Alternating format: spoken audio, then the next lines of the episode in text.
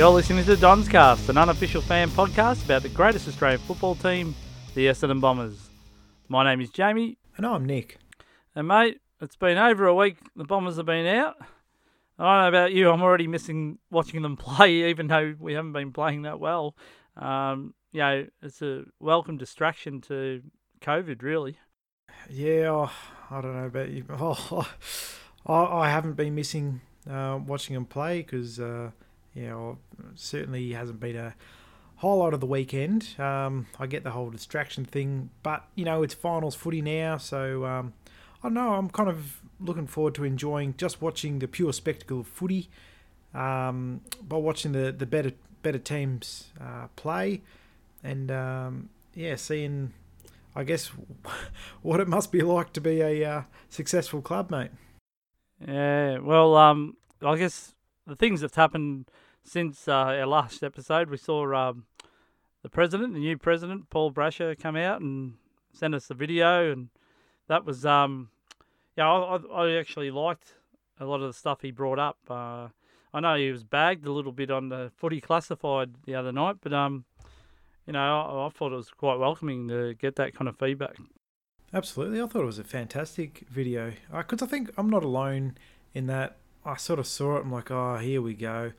Uh, so I was willing to sort of give it give it a minute, uh, but I listened to the whole thing, and um, yeah, I thought it was really encouraging that he uh, he spoke on so many direct issues. Uh, so, you know, talking about the culture of the club, um, talking about direction of uh, coaching and, and where he sees uh, the list and, and the leadership of the club. I was certainly a lot more, um, I guess, reinvigorated watching that move, watching that uh, sort of short, uh, short video uh, that I have been in a long time because he seemed to speak from a, uh, a a genuine and honest perspective of where he sees things, and it certainly looks like uh, he's creating more accountability at the Essendon Football Club and really delineating who's responsible for what roles. Because um, know there was uh, he sort of spoke about uh, you know Xavier and his role. Uh, that perhaps he's been uh, sort of encroaching on football operations a bit too much, and um, yeah, almost sort of uh, you know put him back in his box and said, "Nah, look, he'll still be the the uh, sort of mouthpiece for us, but yeah, his his involvement in match day operations and football operation more generally uh, will be only if he really needs to be involved, which I think is a a big step forward. But um, you know, he, he sort of made a statement, and while people might say, "Oh, it's just words," we've heard, heard them all before.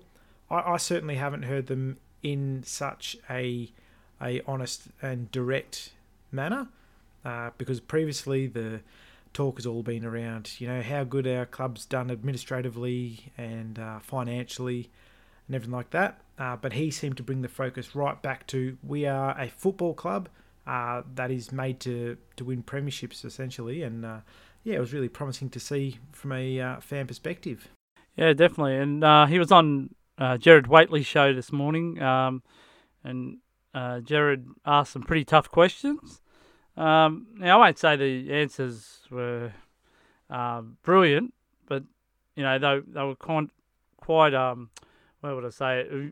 He played his cards close to his chest, but basically uh, a whole range of questions were asked by Jared Whateley. Um, Whateley, sorry, he was asked, um, you know, Adrian Dodoro, he's been there for 20 plus years since your last flag, and you haven't done a lot since. But um, Paul Brasher really came out and in defence of Adrian and said, "Well, I'm not going to judge him since 2000. I'm going to judge him, you know, basically the last six or seven years." Um, and he's picked up some great players like Jordan Ridley and Sammy Draper and Parish and McGrath. Um, so he basically gave him a little bit of, um, you know, a bit of credit for the young players on our list. Uh, you know, I feel like uh, that answer was probably right if you're fair, and um, probably where some people really attack Adrian Dodoro, and we've got to take it into account.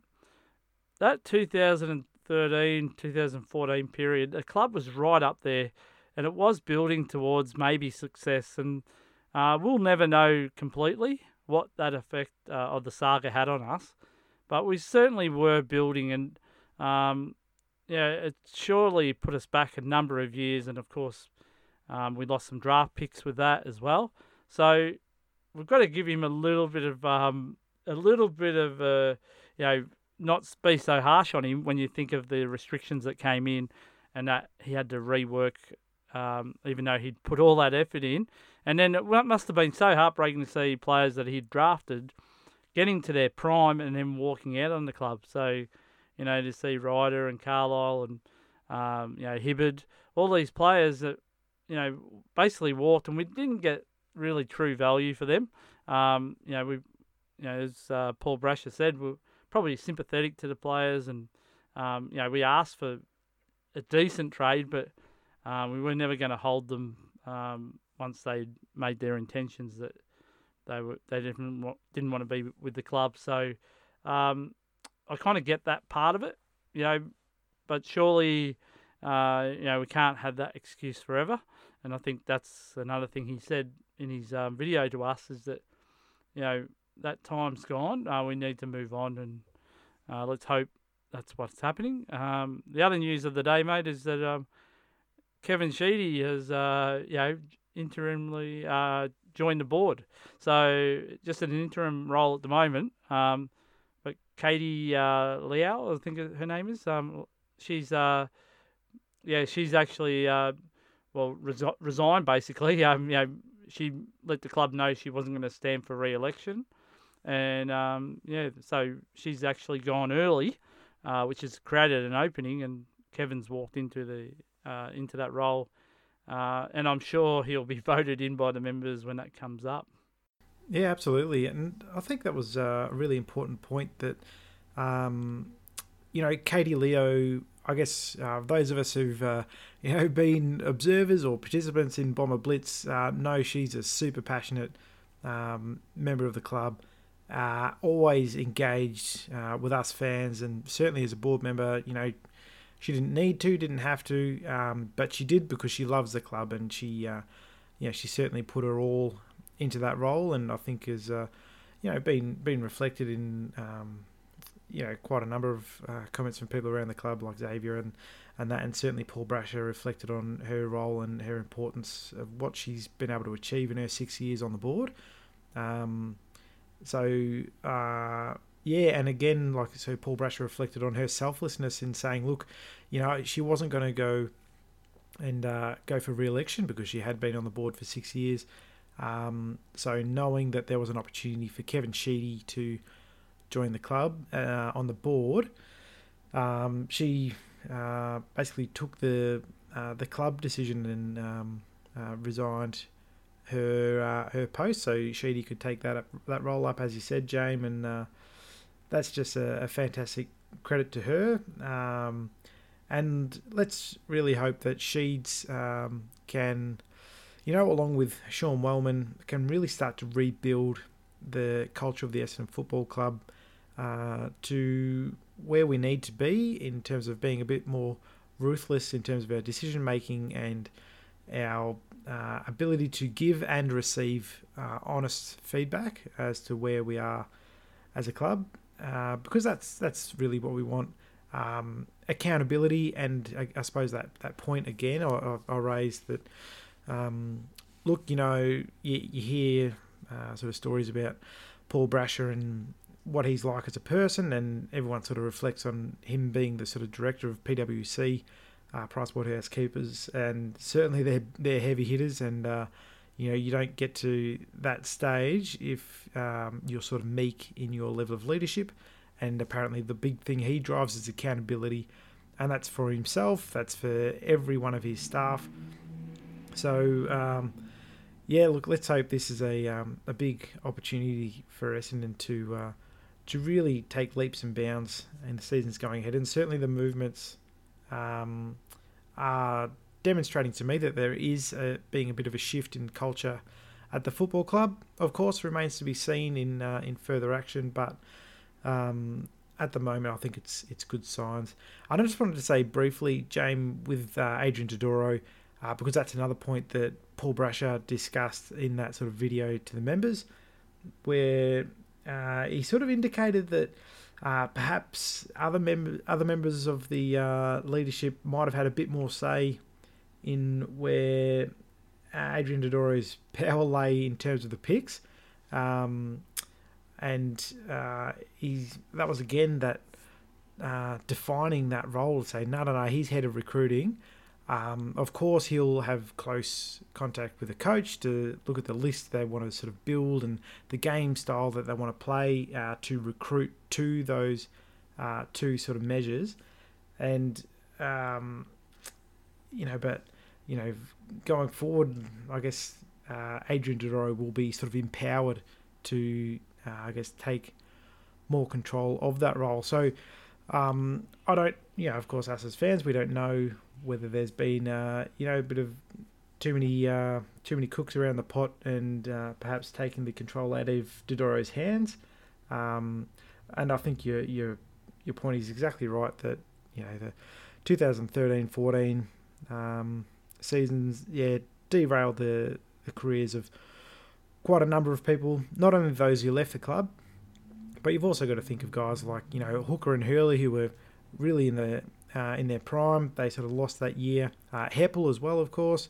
Um, you know Watson, Stance, um, like so many like like really um, really good players that uh, yeah they were affected by that. But the thing is now, yes, we have to move forward. So um, yeah, well, I guess we'll all see what happens uh, down the track.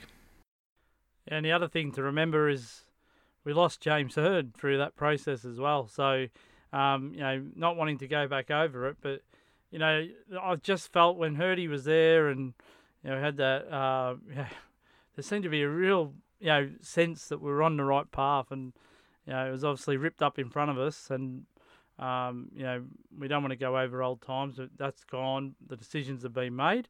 But um, yeah, it was a derailing, and you know definitely affected the club where it could have been heading. So uh, we'll wear that. Um, you know we have to accept that and move on.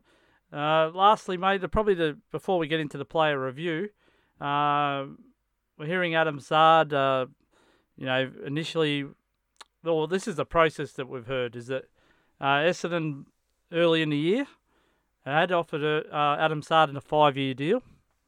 When the COVID hit, talks you know were put on the back burner, and when they recommenced talks, uh, the deal was now four years. Um, so obviously his management wasn't happy with that, and obviously Adam wasn't happy with that, uh, and he was then um, you know obviously the way the club finished was a bit disillusioned with the club's positioning and obviously the change of um, you know heart basically at, at the um, at the bargaining table. So uh, he then went and spoke to a few clubs, and last report is that Carlton came out with a five-year deal, uh, offering much more than us as well. So we've been hearing talks around the seven fifty to eight hundred thousand dollar mark, um, whereas Essendon were more four years six hundred thousand.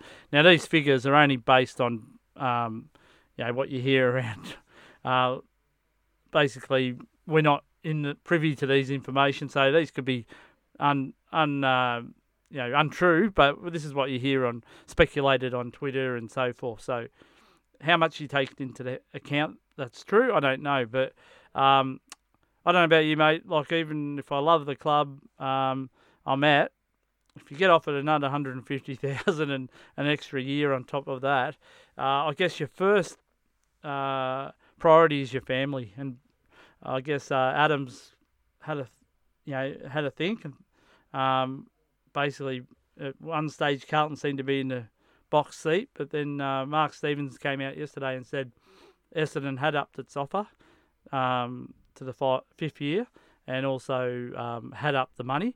Uh, hadn't matched Carlton's offer of uh, the extra cash, but uh, had upped their original offer. So uh, last report was that uh, Mark Stevens' guess was that he would stay at Essendon, but it's not a given.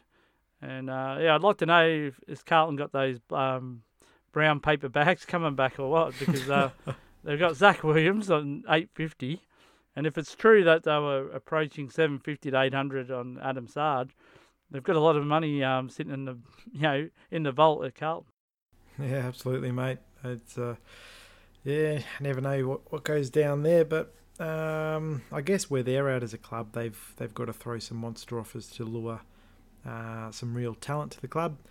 And uh, in terms of Adam Saad, look, I, I, think he has been quite open and upfront uh, from all reports in regards to his uh, negotiations around the contract. He's a very family first uh, guy, so um, I don't think he's made any secrets about that. That yeah, the money is important, and I think the thing for us fans all to really recognise is that you know these guys only have a AFL career. Um, if you if you're lucky, um, maybe to the age of 31, 32. So you've really got about 10 years, uh, 12 years to, you know, basically make the most of your opportunity at AFL level um, to set yourself up um, for the future and set your family up for uh, for life. Uh, because you know, playing AFL level footy, while it's a um, yeah, it should be an absolute privilege and an honour.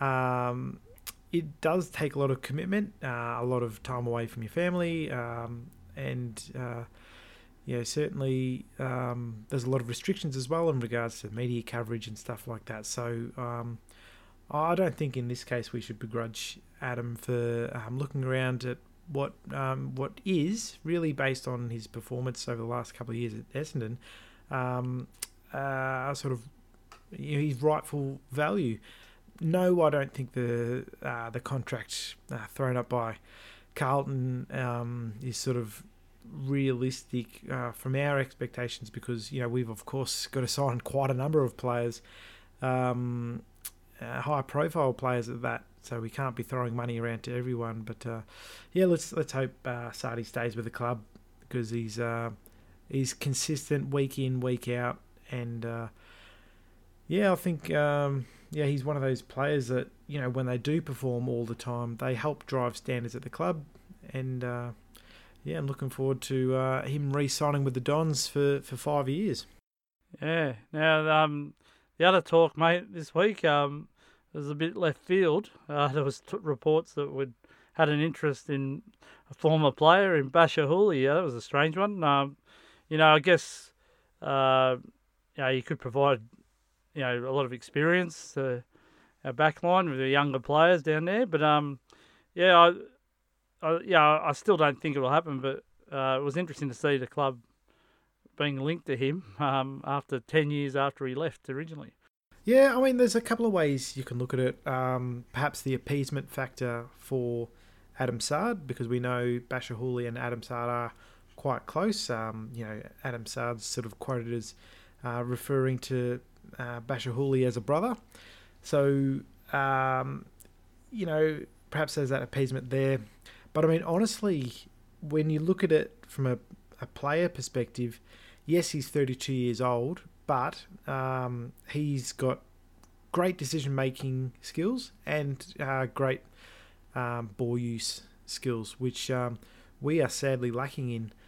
Uh, we've sort of mentioned it numerous times over the season. Really, our only sort of reliable kicks in the squad are sort of Jordan Ridley and um, I mean, you know, Joe Daniher's got a beautiful field kick, but uh, his goal kicking is a bit haywire. Um, and obviously losing Connor McKenna, uh, there's another halfback position we need to sort of fill there because that's, I suppose, one of um, Adam Saad's things is he does want to be able to use his um, run and carry more as part of his game as opposed to purely a lockdown role. And perhaps having a, a Bachar Houli could help uh, Saad be freed up for that. Uh, because certainly we haven't seen it be able to work with um, Mason Redman and, and uh, Marty Gleeson. Um, but I suppose when you look at it, he's 32 years old. Um, and you know, the I suppose the talk is we've offered him more security. So whether that's a two-year contract as opposed to the Richmond uh, one-year contract he uh, he may have been offered. Um, but it'll be interesting. I, I, I, sort of get the whole thing. Yes, he walked out on the club ten years ago, and to be honest with you, that uh, to me seems like a, a botched play by the club. Uh, we sort of let uh, let him go, and you know even then I remember thinking, "Geez, this guy's a gun. He can kick it off both legs, and uh, he's he's pretty accurate with it." So um, yeah, I'd be interested to see how that one plays out, mate. Yeah, I, I remember with Bachar, um, he actually had made his decision to leave Essendon before James Hird was named coach. And uh, James Hird, when he was announced coach, the first player he went to speak to was Bachar Houli. Uh, but unfortunately, you know, Bachar had already made his decision and informed James that. But um, yeah, James even back then wanted to keep him uh, in Bomber colours, but you know, uh, the experience of being coached by Matty Knights was too traumatic for him. So he, um, yeah, he, he definitely wanted to go out and play for another team, um, and had basically committed. So um, yeah, that was a player we lost. Mate, um, yeah, all the other speculation, we're still waiting on Joe Daniher. You know, we don't expect anything to happen, especially when the clubs he's uh, you know, reportedly uh, got interest from are playing finals. So, you know, you're not going to hear too much out of Brisbane and Geelong in terms of trying to sell uh, Joe the club um, whilst they're performing in their final series. So, yeah, I, I don't expect us to get any news on that. Um, I guess the only thing I'd say on that is that all signs are pointing he's leaving. Um, you know, I think if he was going to stay, we'd know a bit more by now. But um, yeah, I think I'm not alone in thinking that. Uh, but who knows? Um, you know, maybe he's just keeping his options open. What do you think? Yeah, it's sort of uh, interesting because I believe there's reports that the the club told him to sort of you know go away for a couple of weeks and then come back and let me know what you think. And um, I can't remember who it was on Blitz, so so I apologise for who I'm sort of paraphrasing here. But someone was like, "Yeah, imagine if someone." Uh, it might have been Sarah Jones uh, that said, you know, if someone said to you, you know, would you marry me? And they said, uh, oh, do you mind if I give it a couple of weeks to think about it? Um, you know, it doesn't give you a whole lot of um, uh, hope. Um, and certainly, even if he did stay, would his heart be in it? Uh, yeah, I guess that remains to be seen. Look, I guess, um, yeah, with, with Joe Daniher, we know his talent is unquestionable. Um, his ability to to change a game, um, you know, on the on its head, he could absolutely do that. And we even saw in the Hawthorn game, you know, we when he came back and was able to, um, yeah, produce a few goals there. But then we also know the the flip side, I guess, the Jekyll and Hyde uh, nature of Joe Daniher and his playing ability is that he'll have some really ripper games, um, but then he'll um, you know kick it out and out of bounds on the full seven times in the one match. Um, but the one thing you always have to reflect on is while he might kick it out of bounds on the full all those times, he still gets seven scoring shots, which is a lot more than what our uh, current forwards are able to do. Um, so really, if he does commit, we need to do some serious work in um, getting his uh, I suppose, his head into AFL level footy and really um, making sure he knuckles down on his on his kicking because. Uh, yeah, while it's great to twirl your fingers and, and stuff like that when, when you kick a great goal, it really hurts the side when you have a shot 25, 30 metres out in straight in front and you, um, you, know, you kick it out. It really um, hurts your momentum. Um, and that's certainly a side of uh, Joe Daniher's game he really needs to work on. I'd love him to stay because I think that sort of raw talent and ability he has, um, you know, you don't find that, um, you know, in every draft. Uh, certainly not at his height, his his level of agility. Um, but equally, you know, if his heart's not going to be there, uh, that's another thing Paul Brasher spoke on. You know, we want people who, who want to fight and scrap for the club. So if his heart's not in it, um, honestly, at this stage, um, yeah, we'd say thank you for your services, uh, Joe, and good luck in, at your next club. That's right. Mate, I just want to finish up um, before we go into the player review. Um, I had a bit of banter with uh, a Collingwood supporter, and um, and I joked to him and I said, "Oh, I hear uh, we're after Jordan De Goey, and my mail is that you know uh, he's waiting for Collingwood to be knocked out, but you know don't be flipping on this. It's it's a real option to, for him. Obviously, I knew nothing, but um, I just floated that to him. Um, and being a Collingwood supporter, this is his response. I can promise you, Jordan De Goey will be either Collingwood or in jail next year. I guess the real stinger in that, he said, both of those options are more attractive than Essendon. oh, Jesus. so that's the kind of um, people you deal with when you're talking to Collingwood supporters, mate. But um, uh, yeah, did, I've got to say his his his comeback was quite comical. Um, obviously we're not making light of the of um of the actual situation he's referring to, but I mean, um, yeah, it's just that quick wit and banter you have between um fans and that. Like you missed that this year, even being at the games. You know, it's not the same. So.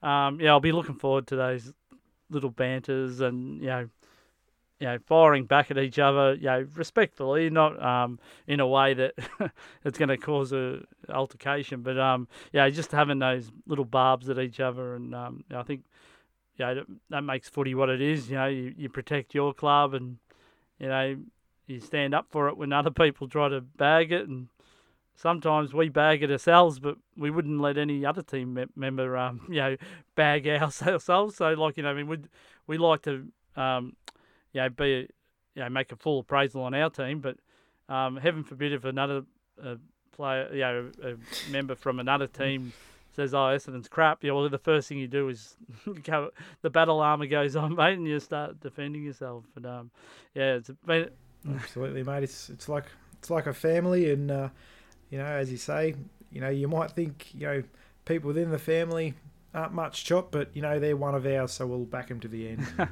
That's correct.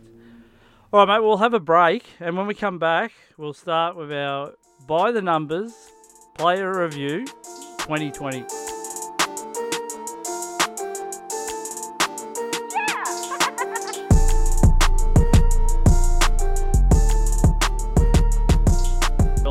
Donscast, and as we come back, we start our by the numbers for the final time in 2020.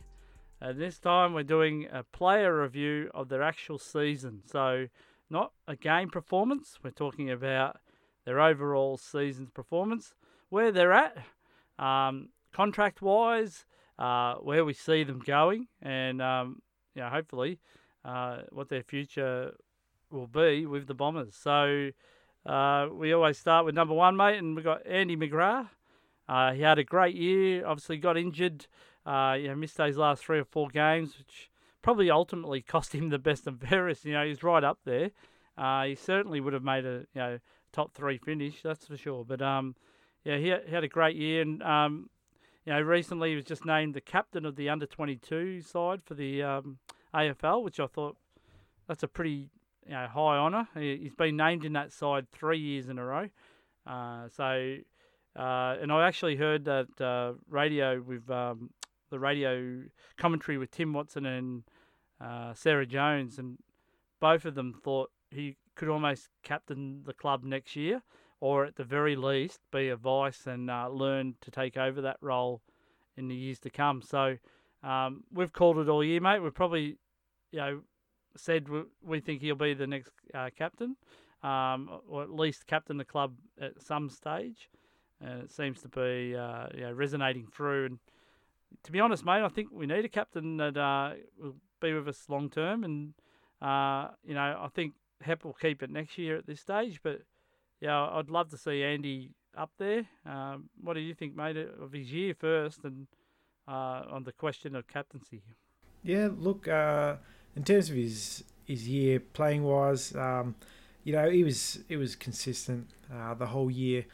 Um, the start of the year, particularly, there were, I suppose, um, I guess some worrying signs in regards to the rush kicks uh, around his body and that kind of stuff, and that sort of persisted through the year. So that was a that's definitely an area of improvement uh, for him. However, you look at that in context of um, the midfield we had available, which was um, really depleted of uh, sort of big bodies in there.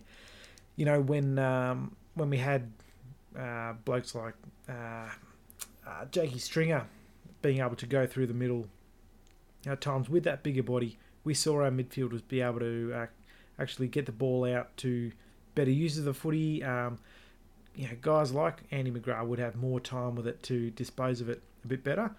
And you know, when he went down, our biggest body became Dylan Shiel.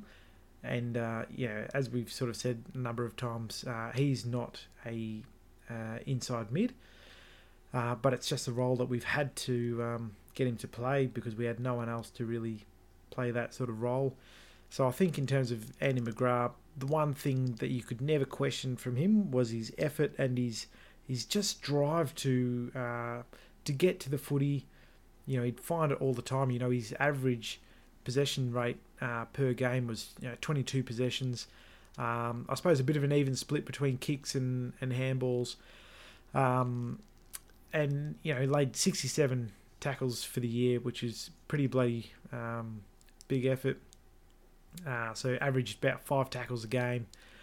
Um, so he um, he really did everything he could to uh, you know get us um, in the hunt to win each and every single game. Um, of course, we weren't able to do it, but uh, that wasn't through a lack of Andy McGrath, and I think that demonstrates a level of uh, sort of leadership that players must really rally to. Like they see this guy being so consistent uh, just throwing his body into everything. And it's not like he's a massive unit, um, but he is just very smart um, with his uh, with his I suppose body and ability to read the play. Uh, so in terms of his leadership, yeah, I'd, I'd highly agree with that sentiment, James. Um, you know, yeah, we should definitely be making this guy sort of vice captain or even deputy vice captain, um, depending on what happens. Because I, I, think you're right uh, Heppell will uh, maintain the captaincy for next year. I would hope to see uh, Zach Merrett obviously stay with the club, but um, you know be sort of vice captain there um, with perhaps Andy McGrath as, as, deputy vice captain, and yeah, perhaps uh, yeah getting into that uh, sort of captain's role in the next couple of years to really start driving um, standards and uh, yeah, positive uh, performance culture around the club. So I think a, a fantastic effort from Andy this year. You know, even though he, he did get injured, he did have those issues with his disposal. He still came uh, third in our Don's Cast medal votes, mate. And uh, yeah, I, I, thought it was a fantastic year. And he, he finished fifth in the Crichton, didn't he? So um, it was a pretty good effort. Uh, probably another area you could work on, mate. How many goals did he kick this year? Yeah, well, that's a big fat donut there, mate. Zero. Yeah, so um, I guess the thing with him, I guess it, as he learns the craft of playing in the midfield, knowing when to break and maybe get open in that 50, uh, breaking from a contest, I guess he's the one that goes in hard for the contest, and that's why if we can get a good player who can get the ball out, that'll be really good because I think you know midfielders who can kick goals are priceless. Like they're really hard to get.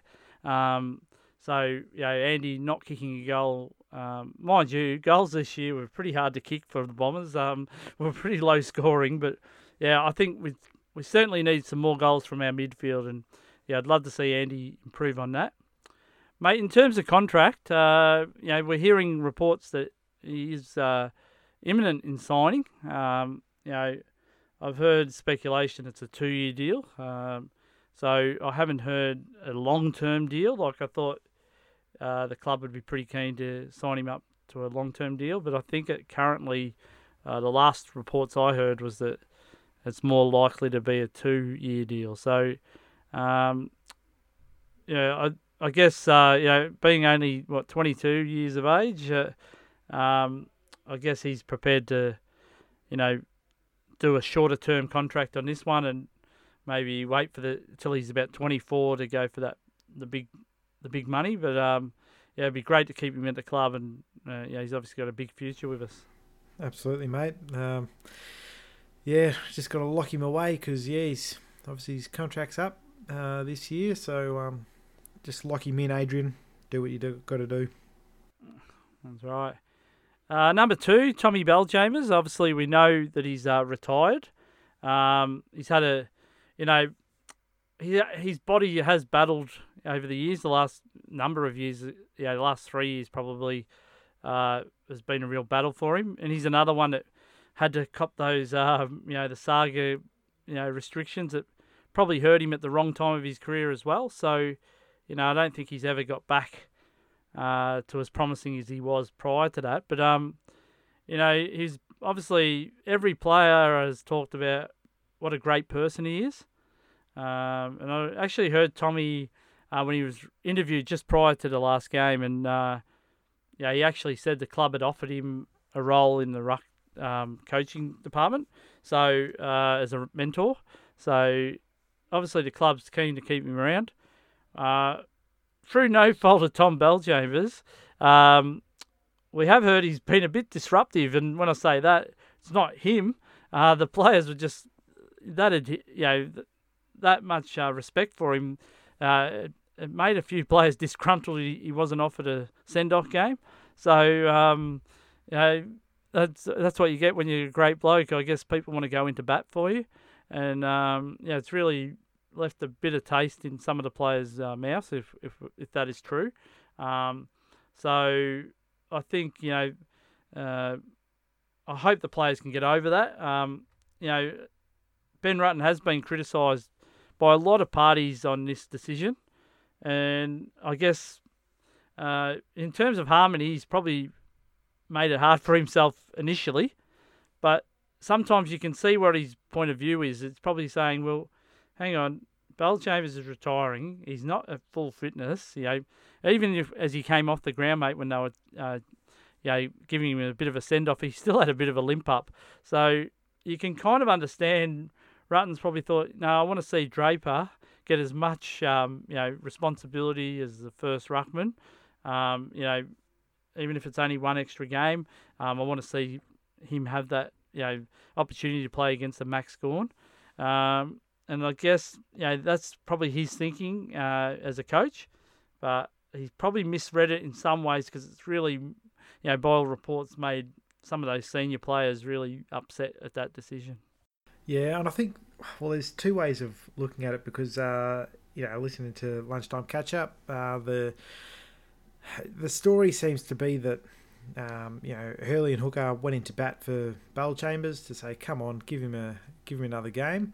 Um, then Truck uh, stuck by his guns and said, "No, this is my decision."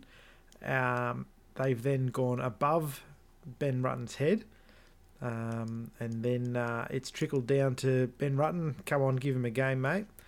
And uh, you know when Ben Rutten sort of turned around and said, "Okay, Bailey, we can give you a game," uh, Bellchambers sort of said, "Nah, stuff that. I'm not a charity case, mate." Um, so um, yeah, and I think it's it's made it worse because uh, it's one thing if you say, "No, nah, you're not getting a game. That's it. My decision's final." Uh, but then to sort of backflip makes it worse because, uh, um, yeah, not only have you already uh, sort of uh, put the players off by you know not giving a um, really a cultural leader of the club uh, that sort of final send off game uh, now your your leadership is automatically in question because oh you know if you put enough pressure on him, he's going to buckle. So um, yeah, let's let's hope um, you know let's hope that's not all true um, because certainly it'd make uh, the start of the preseason and going into next year difficult if that's the um, I suppose foundations you've got to build from. Um, but in terms of Bellchambers, look, he, he struggled all year, if I'm um, 100% honest. Uh, there were you know, a couple of times where he uh, he seemed to, to do all right. And look, he still showed he's, he's got his. Uh, had a presence in the, uh, I suppose, the, the centre bounces. Like he had average of uh, 20 hitouts per game. Um, but his average disposal rate was, you know, about six disposals a game. Uh, and in terms of marks, you know, one uh, one and a half maybe. Um, and certainly at the AFL level, that wasn't really enough for us. Um, yeah, we needed more from our ruckman, and yeah, he wasn't. His body just didn't allow him to uh, get around the ground and uh, sort of show that physical presence uh, that we know him for. Um, but he still battled right to the end. Um, so, um, like you know, from from us, I'll say, you know, thank you for your services, uh, Bally, and um, yeah, let's hope he does get that role as a uh, mentor for our ruck department because I'm sure, uh, you know, Sammy Draper and uh, um, and the uh, new young bloke I've forgotten his name for the for the time being, but uh, they'll really Nick Bryan. That's him. Uh, they'll Yeah. really benefit from, um, you know, what Bellchambers is able to uh, sort of teach them in terms of ruck craft and physicality and uh, being able to, um, you know, sort of read the play and uh, tap it, you know, where where your midfielders need it. Um, but um, yeah, yeah, I think it, was it was Father Time had uh, had called it. So um, yeah, good luck for you. Um, yeah, with the future, Tom.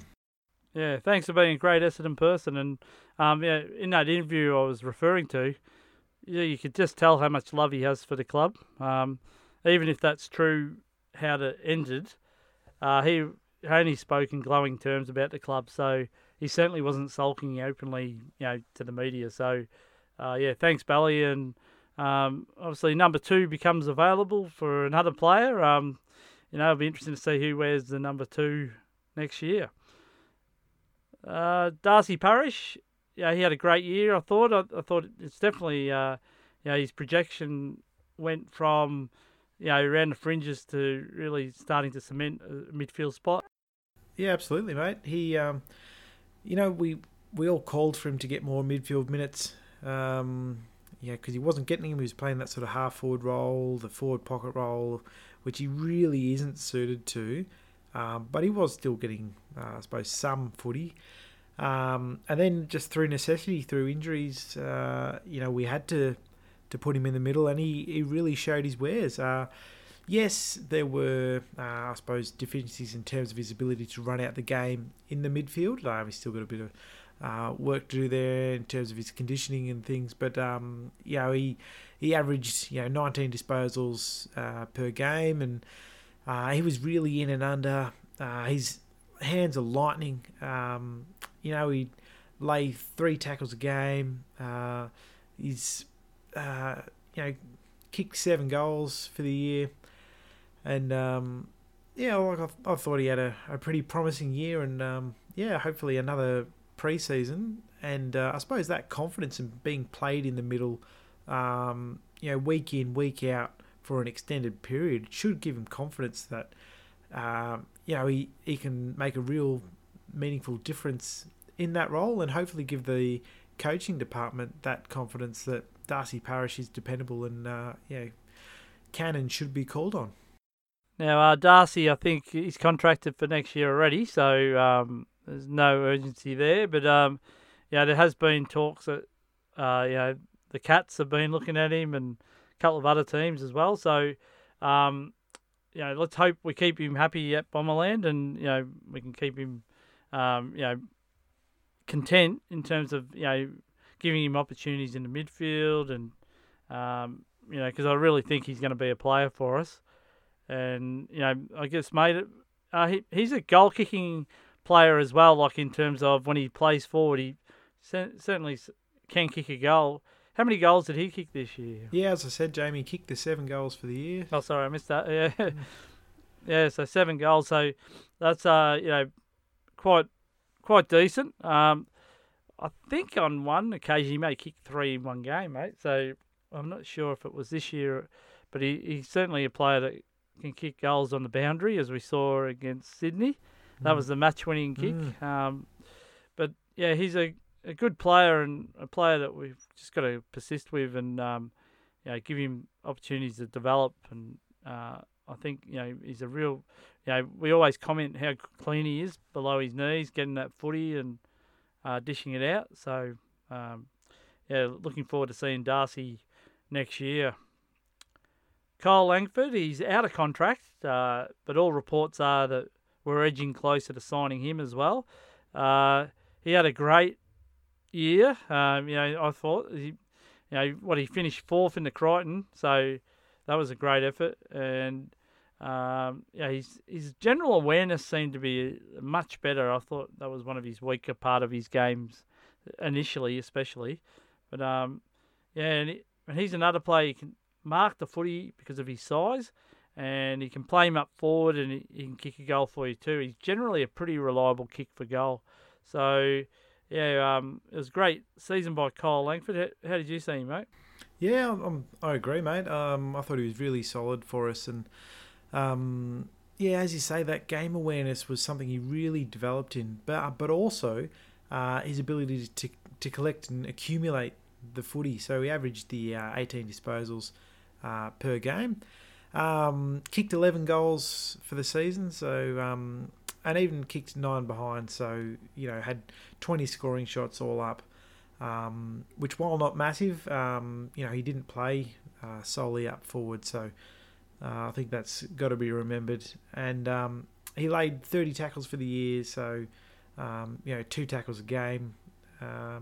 So he's, I mean, that's one area of the game we all want him to work a bit harder on, like the de- defensive side, and I think he uh, definitely worked at that. Um, but it was his marking power uh, that he started to use. So, you know, four marks plus a game um, that he was uh, sort of collecting and um, has really, I guess, he's he's always been a bigger bodied unit, um, but it's like he's he's now become aware of that is his tool and a, and a weapon in um, not only in contest because we've seen him use his uh, his big frame to nudge other players out of contest to basically put himself in a better position, um, but also use his height to advantage. So uh, use that extra reach to uh, to take a grab or um, to sort of get over a pack to be able to dish uh, the ball out by hands.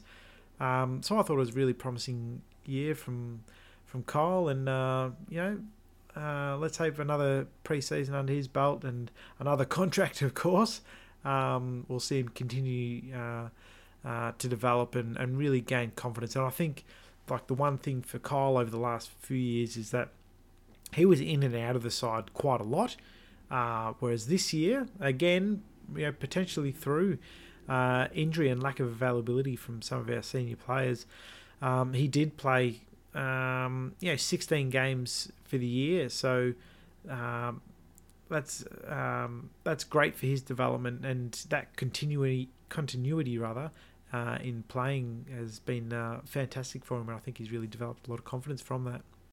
That's right, uh, Dev Smith. Um, we all know he had that uh, shocking year last year, you know, where he's uh, knees needed uh, surgery, and you know he really battled at the front half of that year, and then needed to, you know, basically tap out and get those uh, tended to. I thought when he came back, he, you know, he, he did look, he didn't have the same power. Of, you know, um, we saw his tackling numbers in 2019, or sorry, 2018, we were off the roof. You know, I think he broke AFL records that year. Um, he certainly hasn't come back like that, but I was given some hope. I thought his last five or six games, he seemed to be running at high capacity and you know, his kicking seemed to return. So, um, you know, I still think his kicking could have a little bit of work done to it because, um, you know, he's generally a pretty classy um, user of the footy. And I thought this year he probably didn't give that uh, efficiency, you know, as as what would come to expect. But um, they seem to uh, relocate him down the back line, especially the, the later half of this season. Um, I don't know if that's his best position going forward, but um, I guess with McKenna going and you know us looking for some run from the back line, that's what they went with. And uh, he actually became almost our designated kicking, you know, kicker out. And you know, uh, I kind of bemoan that because I, you know, just think that uh, because of his uh, depth of kicking, you know, generally can only kick about 50 metres. It, it kind of uh, takes the unpredictability out of where the ball's going to go. But um, no, I think Dev will definitely uh, benefit from having a break now, and let's hope uh, no more surgeries are required, and he can get on uh, back to the field and you know represent us as best as he can. And you know if he can get those tackling numbers up again, that'd be great. Um, mate, I think he's contracted again uh, for next year as well, so he's not out of contract. Um, so he's still with us. So um, yeah, he's not one we have to worry about over the summer. Nah, so he's locked in until next year. Um, and as as for his season, yeah, agreed. Like he, he didn't come back the same player um, as he was in, in 2018. However, I'm sort of um, uh, you know you hear from experienced uh, players that you know you do a, an injury like that, it does take a long time to get back up to the speed uh, required. Your body just doesn't um, sort of snap back, um, you know, so quickly. Uh, but I think he was still quite serviceable without being uh, outstanding yes, his kicking, um, you know, wasn't as great as it has been previously. But in saying that, uh, you know, we've got to reflect on the game style we are playing um, as a whole team, and certainly skirting the boundaries and. Um, you know, not really having any marking targets because remember, you know, there's the start of the year.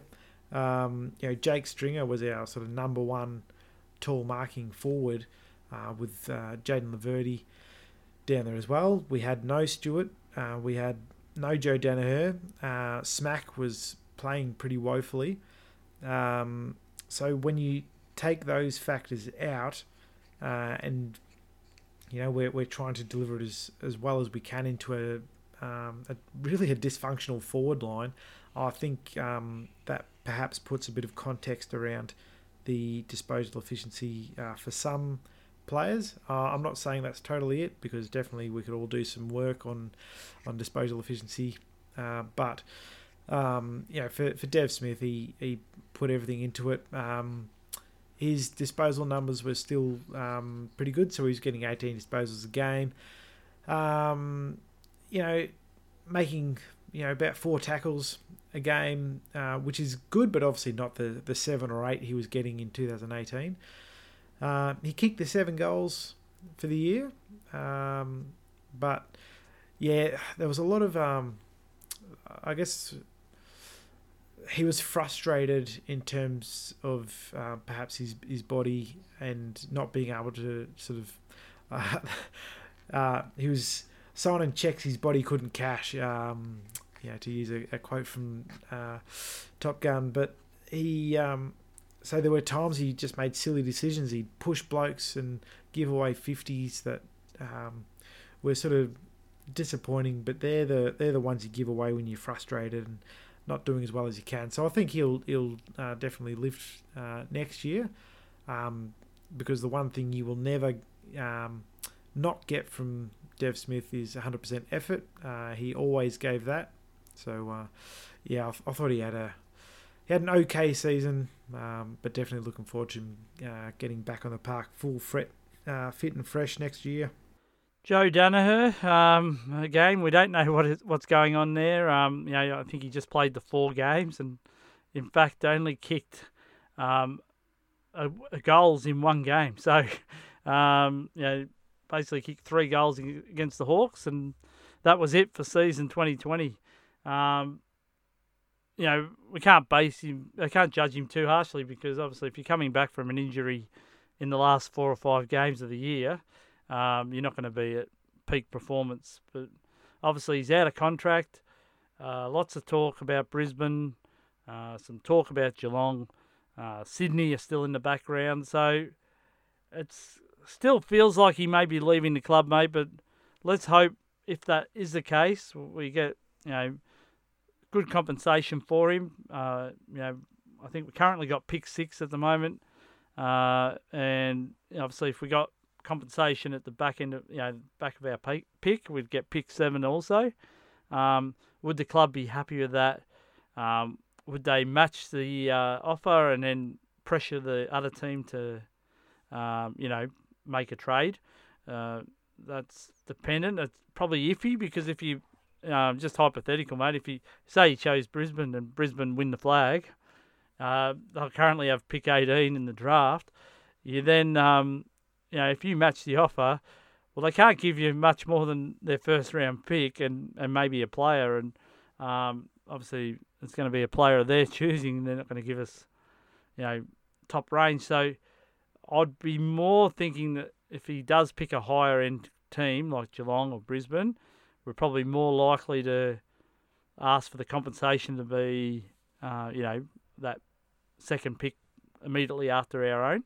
Um, and then obviously would reduce some salary and that would give us some scope to go and find another player. But um, ideally, I think we'd like to keep him overall. Uh, you know, you wear the good and bad with Joe, but uh, he's entertaining. I'll give you that. And um, so um, I, am happy to sign up Joe, but obviously he's not happy at the club. Then we don't want to persist with these players who aren't happy there because it's just going to make it a very um, uncomfortable place. And really, should be a privilege to play for Essendon, and uh, we shouldn't have to sell to you what we are for you to want to play for the club. So um, I guess that's up to him in the end. But mate, um, this year just the four games, and yeah, it's been a tough three years for Joey, and we've got to understand that part of it. Absolutely. Uh, the one thing I will say, James, uh, yes, just the four games, and yes, he was coming back from a significant injury. Let's not forget that. But he averaged over six marks um, a game, uh, which you know we, we haven't seen uh, from our forwards. Unfortunately, we've seen a few of our backs get that, as we'll talk about later. Um, but none of our forwards were able to do that. So that's a huge difference to our forward line, and certainly, you know, we we've all talked about the way we play, and yeah, we kick it on on Waller's head, and um, you know, blokes like that, and it's never going to work. And um, you know, he Joe Daniher does have that um, marking presence about him uh, that we we sorely lack. So look, if he does go, it'd be a, a massive shame. Um, so we just have to make sure we we fire everything at trying to get a um, a big key forward up and going for us because um, he will be sorely missed uh, if he does go. Uh, but yeah, obviously hope hope he sticks around. Yeah, I guess last reports are we have offered him a four year deal to think about. So um, obviously the club means business. They want to keep him because uh, even four-year deals that they're not thrown around too often. Um, you know, this talk with Saad with five years. You know, clubs don't offer those big contracts anymore because they're very weary of players dropping off the perch, um, and then you're stuck with that contract. But um, obviously, the players that have earned it, they'll be offered those kind of deals. And um, out of respect for Joe, the club's given a four-year deal at reduced money, it must say. Um, but he's been paid pretty well, even though he's been injured. But on his behalf, I guess he's lost the three years of his peak, and um, that would be disappointing to him. So if he if he does blame the club's fitness staff, or you know, um, you can understand there'd be a bit of angst there. So I guess that's stuff that supporters don't really know, uh, but I'm sure his camp does. So we'll wait and see what happens there. Zach Merrett is, um, you know, been a lot of talk about Zach Merrett this year. Um, they say uh, this is uh, pre-free agency this year, so he's got one more year deal with us, but next year he's a free agent. And um, there was a bit of talk on AFL.com that uh, clubs are more likely to do these deals if they are going to trade him out the year prior to their free agency, so they they have control. But um, I really hope that's not the case because even Matthew Lloyd said that um, he still think, thinks um, Zach Merrett's our best player um, overall, and you know, he certainly find the footy. Um, his kicking efficiency has definitely gone down. I, you know, I think you know a couple of years ago he's probably one of the most you know elite midfielding kicks uh, in the competition, but it, it, has dropped away a bit. But as you said, mate, uh, I think in a previous pro- podcast, not having that big body support around him, probably you are using the footy uh, a lot quicker than you may want to. You don't have that space and time to you know, use the footy as well as you'd like. So um, I'm prepared to give him a little bit of an out on that. But, um, you know, I guess what baffles me the most, uh, 2019, Zach Merrett is basically the vice captain of the club. Um, captain the club majority times when uh, Dyson Heppell didn't play. Come to next year, he's dropped from the actual leadership group altogether. Um, and apparently, the talk on that is that uh, they didn't feel like that he would get around and speak to the younger players. Um, you know, he basically focused.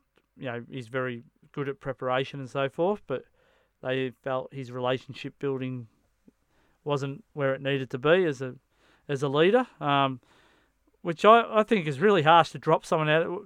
Why, what's wrong with having the conversation and saying, hey, Zach, we, we see your leadership is great, but um, we'd like you to work on this for this year whilst you're still in the leadership group. You know what I mean? Like, um, you know, publicly put people out, it's got to upset people. And, um, you know, I guess in this case, um, Zach, uh, he's been another one that has been, you know, brought into that Bellchambers bid. He, apparently, he's quite opinionated that bell chambers should have played. Uh, he's also very good friends with Joe Daniher, and um, you know, if that's true, then maybe there is a little bit of uh, disillusion with the club. But I'm hoping to get over that, and you know, I, I don't see the club trading him in a you know in a million years, um, especially not this year because uh, you know we can't lose that much talent in one year and expect to be um, okay with the members. The members are going to be you know bleeding if you're going to trade away some of their best assets. Yeah, absolutely. Um, so I guess well that, that's all left to play out. There's no good sort of uh, speculating. Uh, but uh, in terms of his year, yes, he's had his problem with his disposal, but as we've said, you know, um, it doesn't help with our structures and how um, you know not having that those big-bodied inside mids to uh, extract the footy and get it out to a good user like Zach Merrett. Uh, doesn't doesn't help him, um, but you know he's been able to go and get it, get his own footy. So you know, he's averaged over 26 disposals a game, uh, which is huge. Um, you know, he's laid, you know, over three and a half or nearly three and a half tackles per game. Uh, so he's worked on his defensive game as well as the offensive side of it. And um, only kicked the two goals. Uh, that has been, you know, previous years more of a, um, a capability of his, but obviously not able to put it on the scoreboard this year. Uh, so I'm sure that's an area he'd love to improve on. Um, but you know, certainly, um, you know, there were there were games, particularly at the start of the year, where it just looked like his, um, you know, his, his boots had you know the radar off or something like that because he he was kicking him every which way except for the, where the target was. Uh, but then he went through that real rich vein of form, you know, about sort of ten games or so. He uh, just found the footy so well, and like that last game, um, yes, his disposal was off, but he was still able to uh, find the footy quite easily. So he's an absolute gun. Um, and you know, I'm, I'm really hoping that the boys can all sort of get around each other over this preseason, uh, because if we can get, um, yeah, some more fit blokes in uh, in the midfield there, like uh, hopefully Jakey Stringer can get back up to full fitness to um, have some midfield minutes because he, he certainly is another one who sort of laboured um, after coming back from injury. Um, because we do need those bigger bodies in there. Um, yeah, I guess we'll see what happens with with Heppell in regards to his um, sort of recovery uh, from injuring that foot again. Um, because you know, if we can get to some of those bigger body mids, we're able to get Shiel, Merrett, McGrath able to play more of that outside role that they would be more suited to to use the, the ball better going into the forward 50. It can only spell good things for the club um, and really help straighten us up. Um, so in terms of Zaxi, you know, I, I, thought he was um, you know fantastic overall, and um, you know let's hope he can uh, you know, uh, you know, fine up, you know, the the disposal and uh, and that kind of thing. And yeah, I really hope he is reinstated to that leadership group because uh, we really need strong leaders at the club uh, driving uh, positive performance standards. Definitely, and uh, it should be noted that he actually was eighth in the coaches' votes uh, this year, mate. So. Um, and, and when you look at it, I think he's the only player not named in the All Australian 40 um, who finished in the top 20 of, of those voting. So, um, which is quite strange. Um, whether the selectors forgot his name, I don't know. But um, yeah, he wasn't. Uh, he wasn't even considered in that top 40. So, Um, you know, considering how the coaches rated him, it's a bit of a surprise. Uh, Marty Gleeson, a player that we probably, you know, and we do say we don't try to, um, you know, bag our players, but it's got to be said he, he did have a tough year, and it was kind of evident. You could see he was a little bit down on confidence, and yeah, I'm at the point, mate, where I think he's, uh, you know, he's out of contract. He's a free agent. Uh, I would not uh, be in any rush to sign him up. Um, you know, and, and again, it probably sounds really harsh, but I just don't think he's going to help us go to the next level. And it may good may be good for Marty to find another club to go to as well. But uh, yeah, how did you see Marty's season this year? Yeah, I think you're absolutely right. He uh, he did struggle. Um, yeah, I sort of mentioned a few times throughout the course of the season that he he was really a uh, he would have really benefited from the VFL competition if he was able to you know go back and get some confidence through the VFL. Um, because certainly he looked like a player bereft of, of confidence at AFL level. Like we'd give him these really difficult tasks, like um, I just march up against uh, Charlie Cameron, would you, mate? And uh, you know he got burnt. Um, so it was um, yeah a tough year for Marty Gleeson it does look like he's he's lost a bit of speed. Um, not that he's ever been uh, a super fast player, um, but I guess his attributes were that he was uh, sort of agile, he was a good mover, and he um, he made uh, brave and good decisions. Um, you know, he, he, made those kicks um, to really split open the opposition and um, yeah, put us in dangerous positions going forward. Um, whereas this year, you know, without that confidence, he wasn't making those kicks, and certainly uh, while he sort of averaged the the ten disposals, um, know, particularly towards the end of the season, the majority of those were handballs, uh, little two meter handballs going sort of nowhere.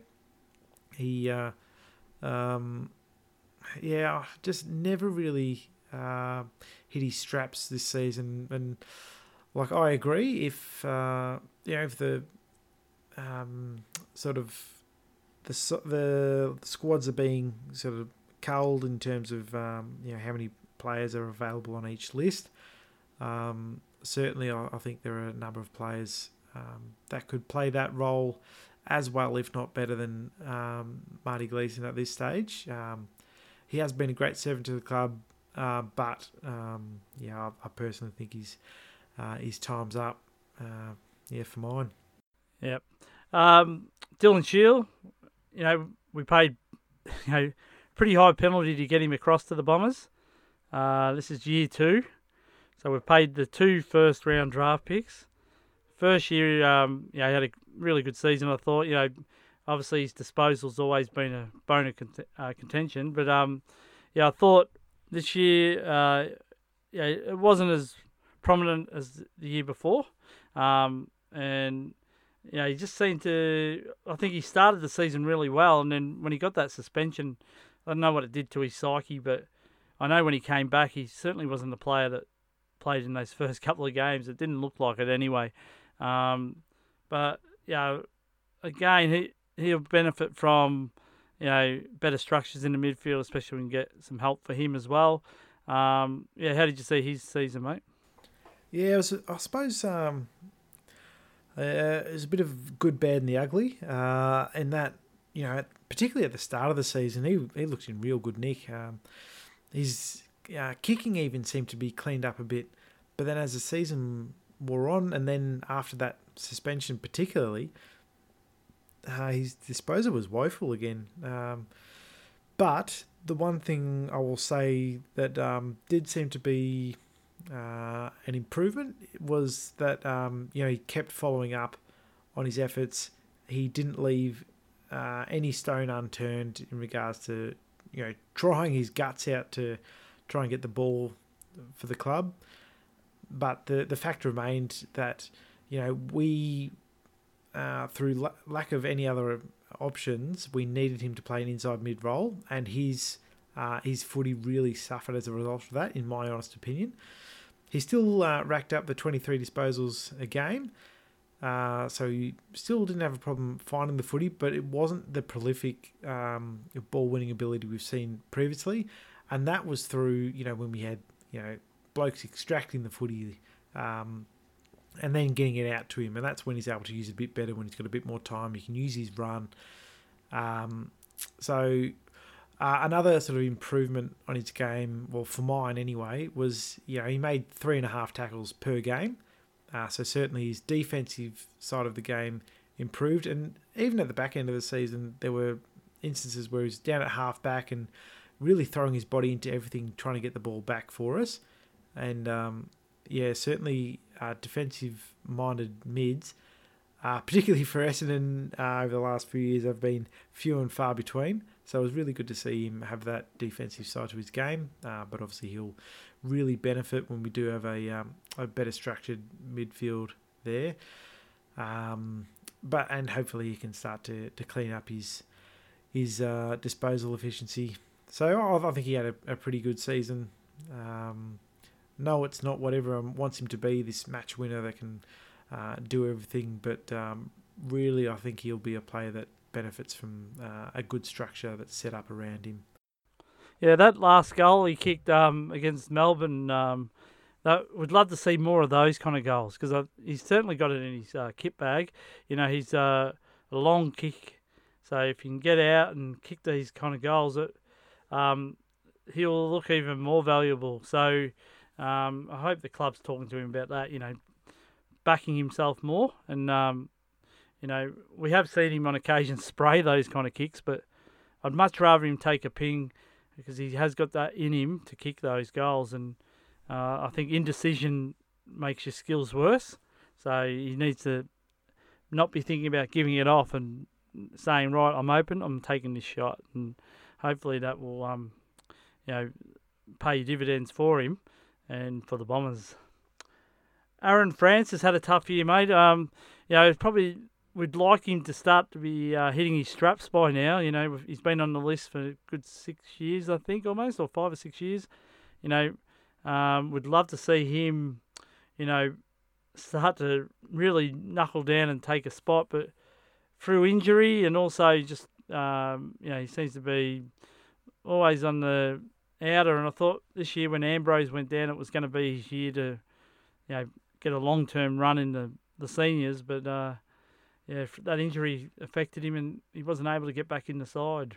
Yeah, like there is the the injury side of things, but like I think the um, the thing with Aaron Francis is um, we all know he's he's an absolute talent. He can he can take some huge grabs. He can uh, he's got really good football instincts. But in saying that, he can be, uh, you know, he can really switch off at times. His his focus isn't hundred percent, and that's where he really needs to lift because there were times where like he'd leave his man or, um, you know, they'd get the jump on him, and he's not the slow like the fastest bloke going around, so he's never going to catch him if they get a jump on him, um, and that really sort of uh, hurt us.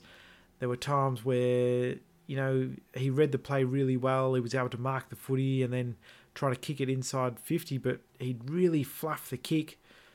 And it's like his his mind's doing uh, too many things and he, he gets a bit confused. And instead of, you know, choosing between one of two options, uh, he sort of uh, kicks it in between the middle and it goes nowhere kind of thing. So um, that's an area of his game he really needs to work on. Um, you know, if he's serious about um, you know, continuing uh, an AFL career because, um, you know, I don't think there'll be anyone who, who doubts his ability to play at the level, but it's that ability to focus 100% uh, for the whole game, not just in certain moments. I thought there were really promising signs in the way he was able to sort of match up on, on bigger bodies. Like, I think I remember him playing. Uh, I can't remember if it was against Lynch or like from Richmond or, um, but it was a, a bigger body, and you know we both sort of thought, oh, there's no way Francis is going to be able to take him on. Uh, but you know his ability to read the play was brilliant, and he he did like as well as he could, um, you know, playing in that role. So there's a real player there. So let's hope he can uh, really have a strong preseason and uh, turn things around and get his body right as well as his mind right and uh, really knuckle down because uh, yeah he can be really important for us. Um, and I just would hate to see him uh, sort of not take his opportunity, um, uh, yeah, as well as he could.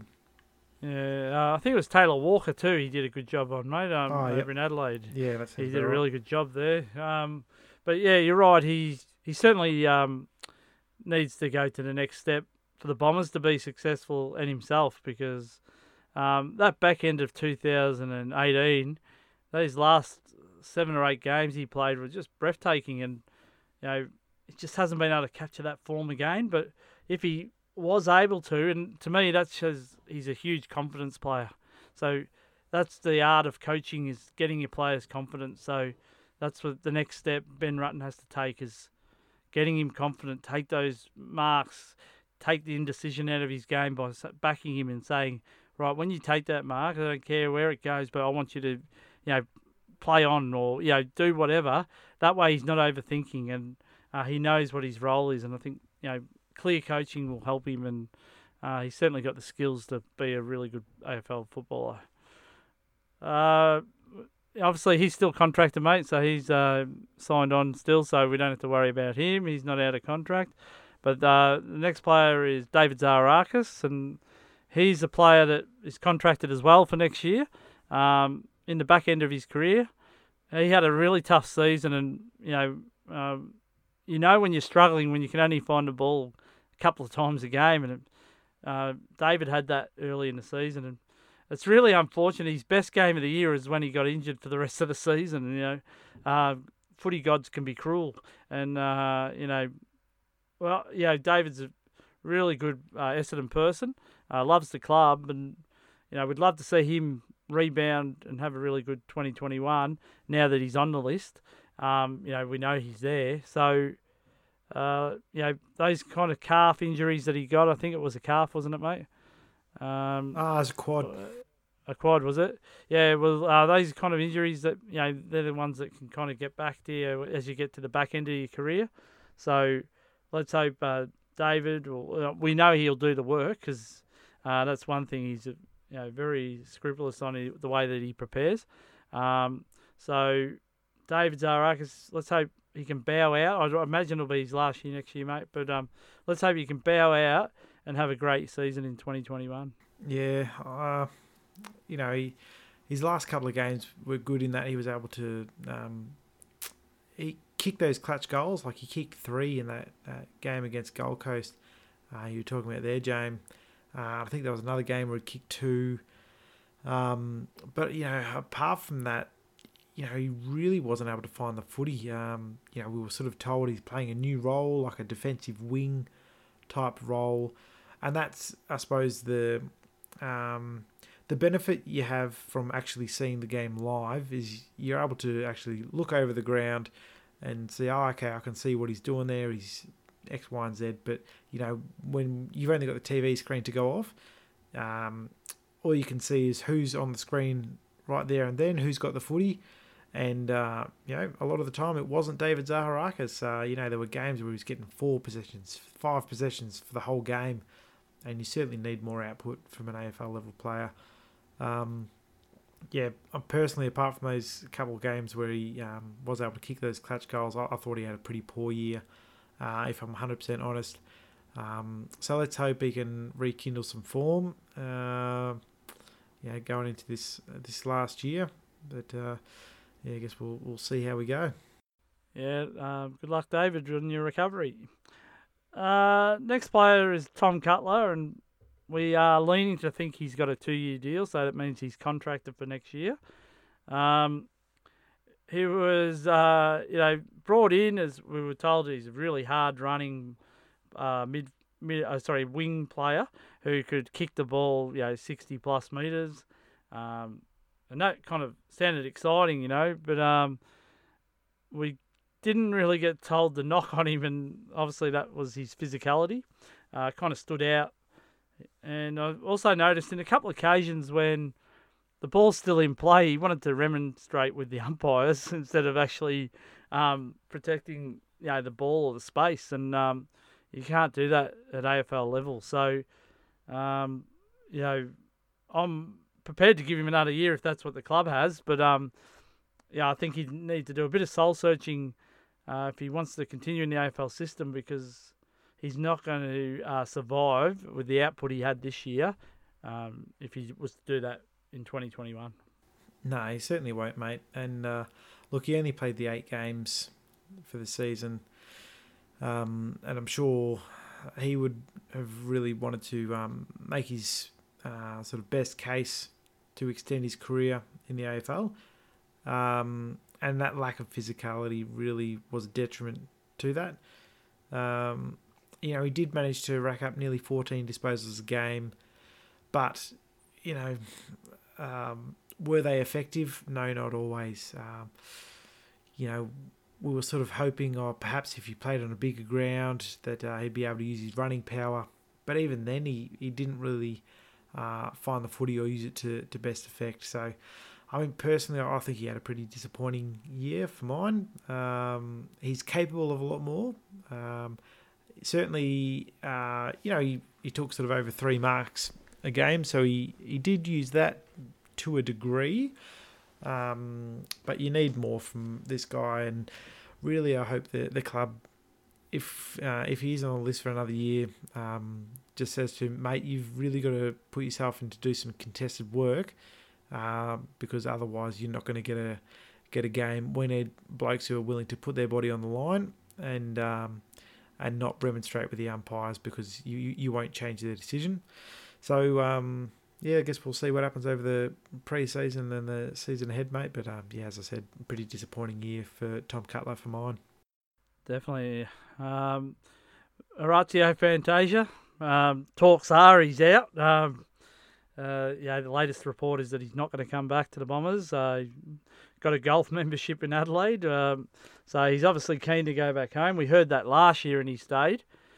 Uh, I guess for Raz, uh, since that 2017 season, you know, he's just been able to find these injuries, and it's been really disappointing. And when you think about it, uh, the Bombers have really copped it because uh, Raz and um, Joe Daniher, I think they nearly combined for 100 goals that year, um, of 2017. And, you know, both of those players have got injured in the years after that. And uh, that's a huge you know, it really hurts the club in terms of their planning, but also um, Orazio Fantasia, he, he, was such a classy forward, and you know, it was you know, he was kicking four or five goals on on occasions, um, a number of times in the season, and we've kind of lost that spark up there, you know. And I think Tipper's had to wear the brunt, you know, the brunt of it because um, everyone knows that you know, well, Tipper's the more dangerous one, but when Fantasia was in his you know uh, in really fit and up and going. Uh, then you had two really cra- classy forwards that made it really tough on the opposition. So, um, yeah, huge loss. Um, him having all these injuries, and if he is to go, um, and most of the talk seems to be, well, Adelaide's going for a rebound, so it's more likely to be Port. Uh, because of his injuries and, you know, I guess the form that he's been able to put up, I'm not expecting uh, Port to pay overs, and you know they've finished top of the ladder, so they're not going to have good picks for us either. So yeah, it's a bit disappointing to lose Raz for pretty much little to no compensation, but um, to be honest, we haven't really missed him because he's been injured. Mm. Yeah, absolutely. And even the games he, he did play, um, we sort of found a um, a role from at half back to try and get involved in the games because he wasn't able to find the footy as much. Um, you know, he averaged the sort of 10 disposals a game, only kicked the one goal for the season. I mean, I know, he played the five games, but um, still for Fantasia, you'd expect a bit more output than that. Um, so, yeah, disappointing uh, for Raz. Um, and if he does go home, uh, yeah, I guess you know if he's if his heart's not going to be at Bomberland, uh, thank you for your services.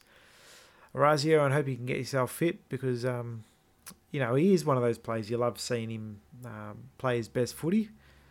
Uh, but, um, you know, we, we really need to, to find players at the Essendon Football Club that are, are willing to um, you know, give the all for the side. So if he's uh, if he's set on going home, then uh, yeah. Uh, thanks, Raz, but yeah, there's not much else we can really add about his season given his his injury. Well, one player who had a massive 2020, Jordan Ridley, uh, Crichton medalist, Doncast medalist. um, yeah, but he, he had a great year, and um, I guess none of us saw that coming to the extent. Like, I guess if someone had said at the start of this season, mate, Jordan Ridley's going to win your best and fairest uh, and make the All Australian side of 40, you know, you'd probably think they'd taken an illegal substance, you know. but um, but um, he had a great year, and um, yeah, his marking was so strong. Um, you know, probably a knock on him early days was a little bit of that physicality. He was more like like to get the ball on his own terms, but um, yeah, he certainly answered that challenge, and I guess uh, yeah, he'd be a good point for Tom Cutler to look at. Um, you know, basically see you can change your game um, if you change your focus. And uh, obviously, Mark Harvey's left the backline coaching, but I'm sure he had a big, um, big help in Jordan Ridley's career. And uh, Jordan's obviously said that um, Michael Hurley was huge for him as well. So, um, you know, it was a great season. It was great to see someone who'd only played 26 games uh, become the Crichton medalist. Yeah, fantastic year. Um, you know what we loved about him was his intercept marking and he's just his confidence in the air. Like he averaged six and a half marks a game, which is huge. Uh, nearly 18 disposals per match, and um, we know how good he was with his disposal. Like each time he got the footy, he'd, he'd make a good decision with it, uh, which was huge for us. Um, so a fantastic year from Jordan Ridley.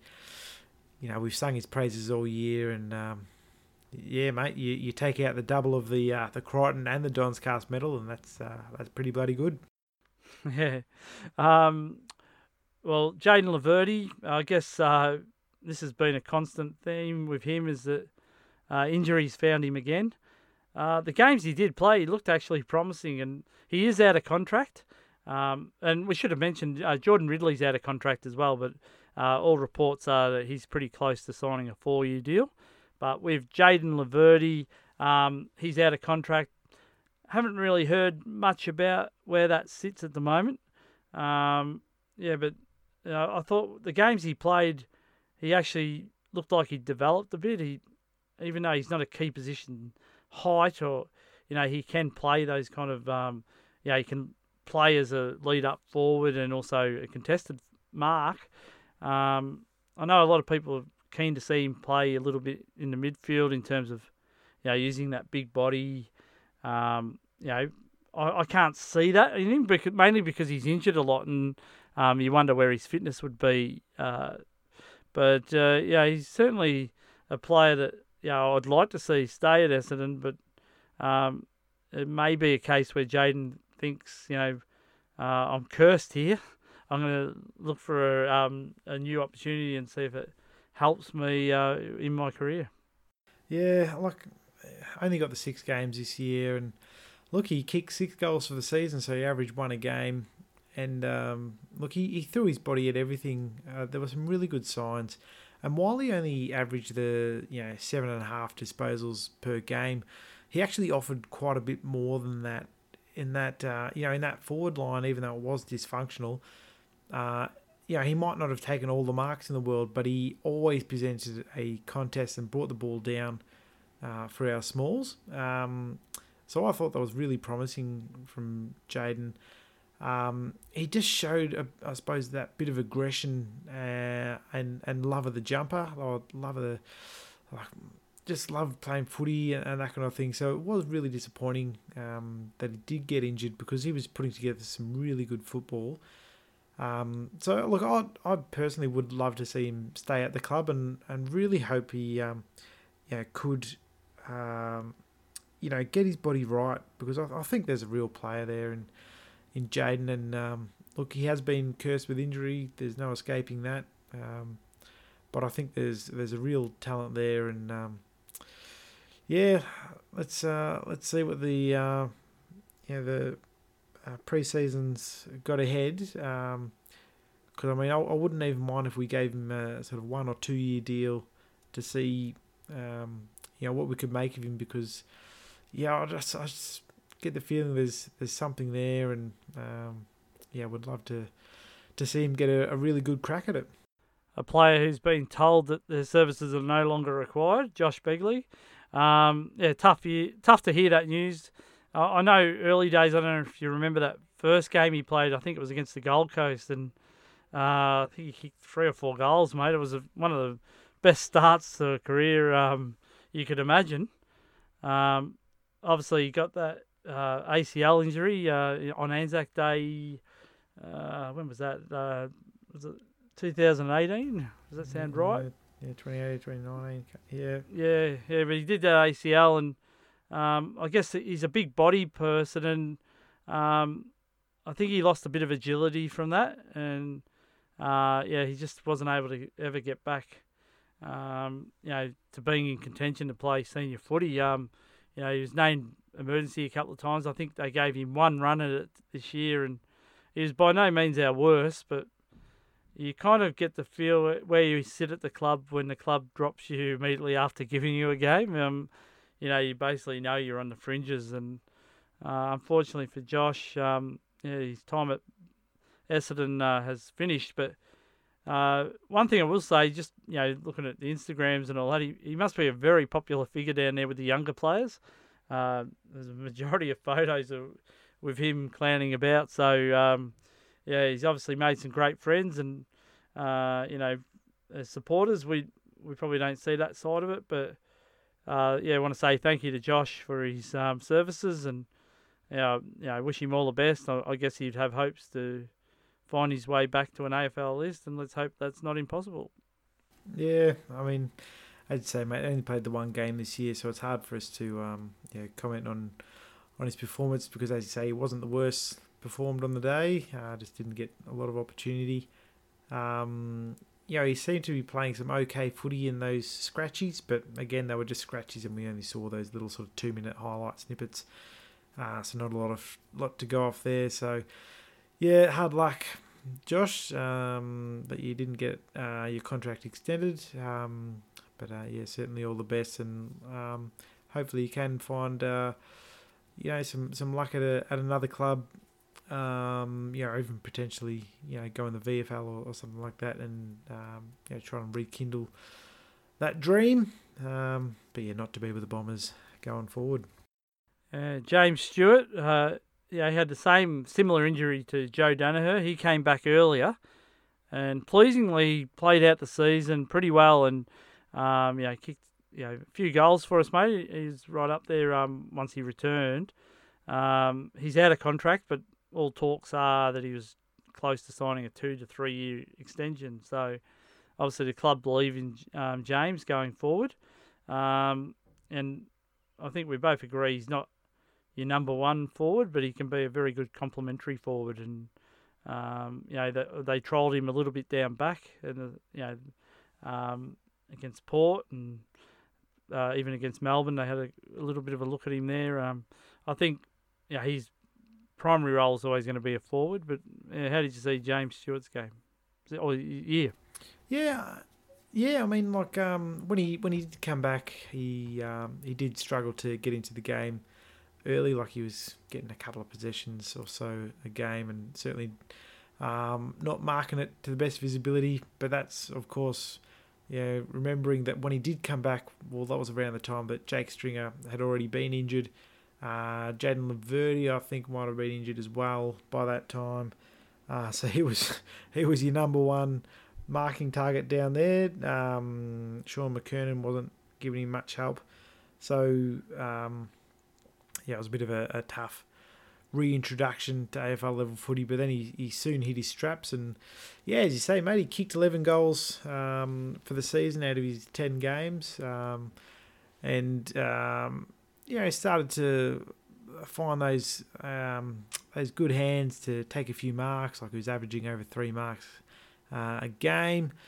Um, and uh, like there seemed to be a bit more of a, a physical a physical side to his game, which was pleasing to see. Like uh, you know, when the ball wasn't coming down forward, he actually went and sought the football. You know, he'd, he'd run out to the half forward line or even the wing um, and try to like use that big frame of his to, uh, you know, make a tackle or, um, you know, crunch a bloke to, to get the ball back for Essendon. And I thought it, there was some really promising signs from uh, from Jimmy Stewart. And um, yeah, looking forward to him getting that extra contract and being around for another couple of years because uh, he's he's certainly a very agile big man. And if we can get uh, like a fit and firing Joe Daniher or another big forward down there, uh, so there's a two prong forward line as opposed to him trying to play uh, your, one man up against you know three three monster defenders on him. I think that'd be huge for, for Jimmy Stewart because, as you say, he's not your number one, um, sort of power forward, uh, but he is a very good uh, sort of second man in there um, for mine. So um, look, a, a, solid season from Jimmy Stewart, and uh, yeah, looking forward to him signing a contract for the years to come.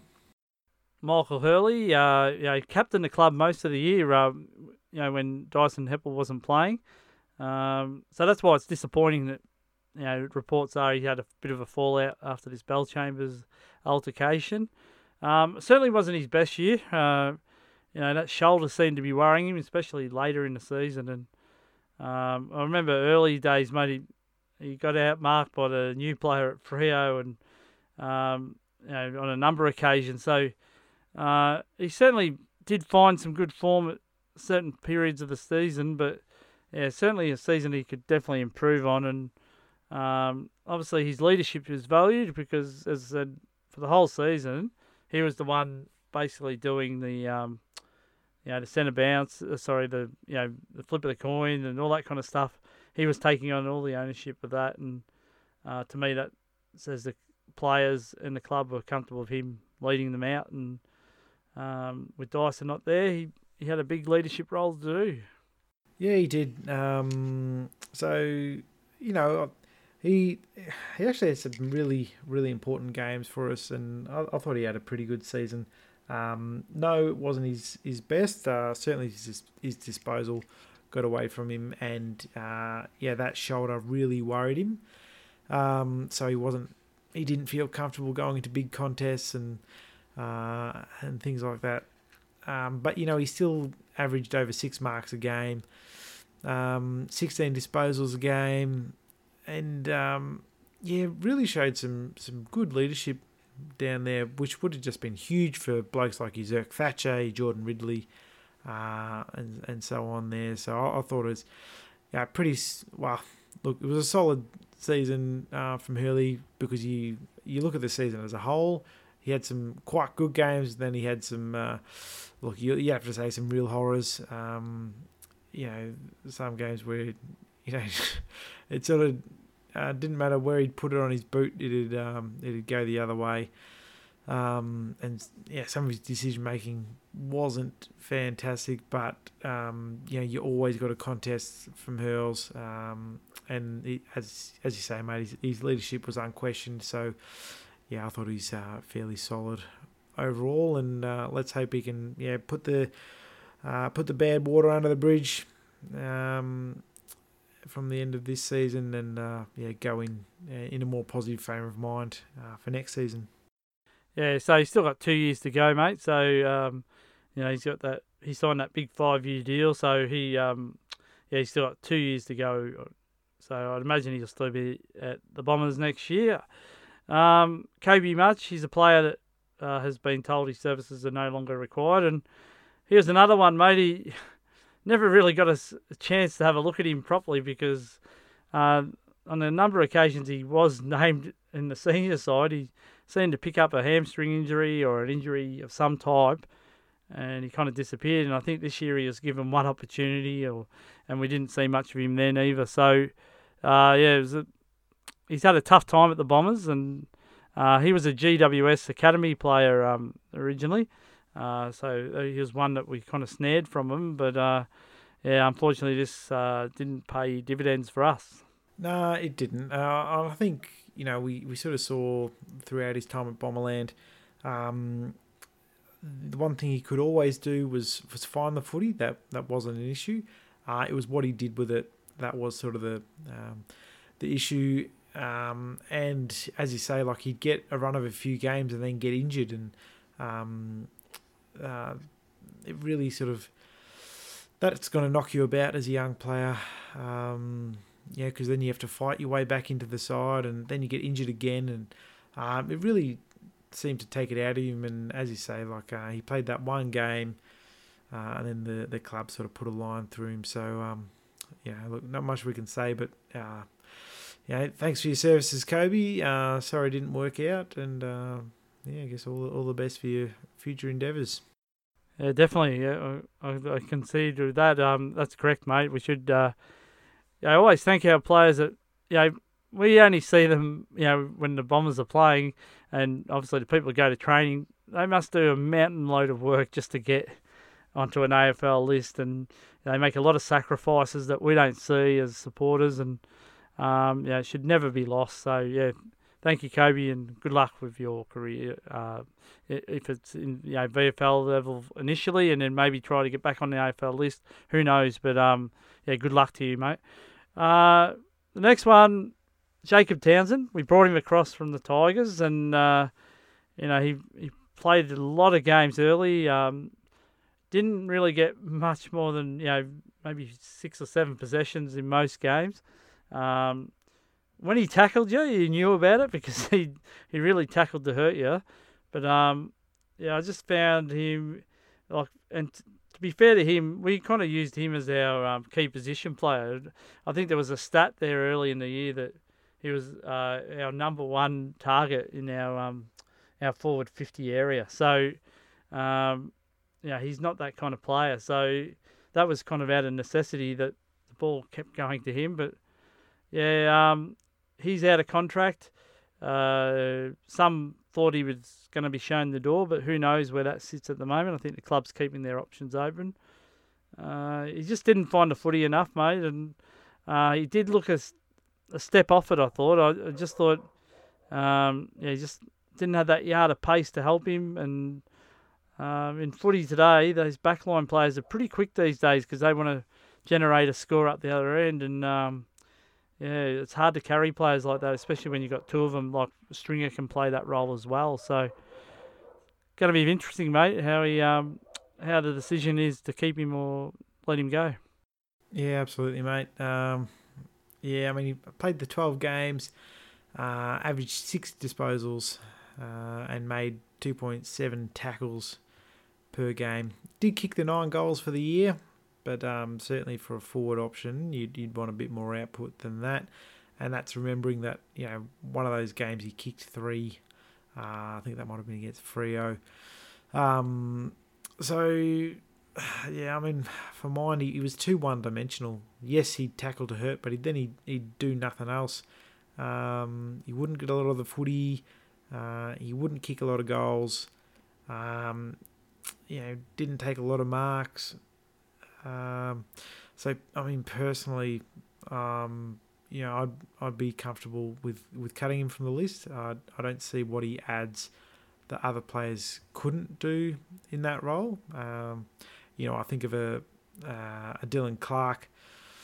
You know, if you were going to uh, weigh up the two, well, Dylan Clarke can add more because he's got that sort of um, got the ability to find the footy, and um, yeah, like has kicked a few goals himself. Um, not a whole lot, but I mean, uh, if you look at the versatility of players, I, I think Dylan Clarke's got more to offer. So, um, yeah, I, I mean, I, I couldn't say any more than he had a very average year. Uh, Townsend, as much as we loved him early, um, yeah, I, I don't think he offers a lot for us going forward. Yeah, I'd have to agree with that, mate. Um, Dyson Heppell, uh, another tough year for the captain. Um, you know, that ankle and foot have caused him a lot of problems. Uh, even when he got back, we hear there was a screw that was uh, rubbing on the ankle uh, or the foot that caused him a lot of issues and discomfort. So he had to have surgery again. Um, you know, I'm told it won't be long surgery, so he should be right. You know, um, you know when preseason comes back, should be really right to go um, by the January break at least. Um, so hopefully you can get a few weeks training in um, for next season. But yeah, the last couple of years have been a real struggle for him. Um, yeah, we've missed his leadership, uh, I think, because you know, uh, even though people say he's laconic, um, he must be a good leader because the players keep wanting him as captain.